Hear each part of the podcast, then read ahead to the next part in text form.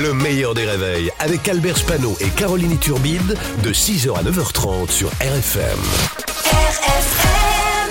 Limité à 80 avec Pascal Atenza sur RFM. Le grand distributeur. Oh, bah, Pascal. Atenza, bonjour. Bonjour Albert, bonjour Caroline. Salut Pascal, on va commencer par la météo. Hier, on a battu des records de température pour un début octobre. Oui, absolument, plus de 35 degrés sous le soleil, incroyable. Mais bonne nouvelle, plus il fait chaud longtemps et plus tard on ressortira la chanson de Noël de Maria Carré.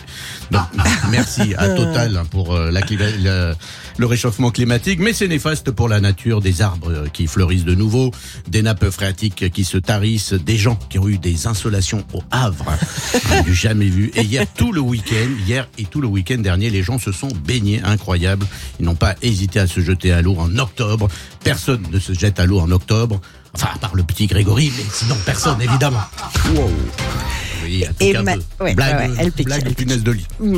Et Emmanuel Macron était hier sur France 3 pour euh, parler de sécurité.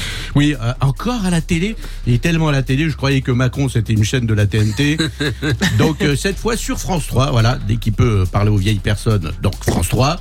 Et il a annoncé la création de 238 euh, brigades de gendarmerie et c'est pour ça qu'il l'a annoncé sur France 3 euh, dans le 19-20. Comme ça, à 20h, ils étaient libres pour l'apéro. Alors, en journée, Macron était avec une brigade de gendarmerie et donc il n'a pas pu s'empêcher. Il a fait un truc de gendarme. Il a bu une bière. Non, il a utilisé un radar. Il fait toujours ça quand il est euh, quand il était dans un porte-avions, il a mis une tenue de, de, de pilote. Euh, Là, il est avec des gendarmes, il utilise un radar. Alors bonne chance et courage parce que la semaine prochaine, il va voir des proctologues. On se demande bien ce qu'il va faire. Rien ne va plus à gauche, passe d'armes entre Fabien Roussel et Mélenchon. Oui, ils peuvent plus se blairer. Euh, le divorce est consommé. Bonne analyse. Bah, je peux m'arrêter Oui, là, bah, en fait. hein. Le divorce est consommé au sein de la NUPES. Question, mais qui aura la garde de Sandrine Rousseau? Ah, Sandrine Rousseau, la faucille et la marteau. Fabien Roussel, lui, il est pour une gauche républicaine avec immigration choisie, le travail plutôt que les allocs, donc une gauche qui s'appelle Oriot, la droite. Fabien, il est de gauche, tendance euh, Michel Sardou. Euh, tout ça, c'est à cause de la présidentielle euh, dans quatre ans. Et en parlant d'élection, Gérard Larcher a été élu président du Sénat pour la cinquième fois hier. Bon, faut dire qu'il était tout seul. Il n'y avait pas d'autres candidats à cette élection.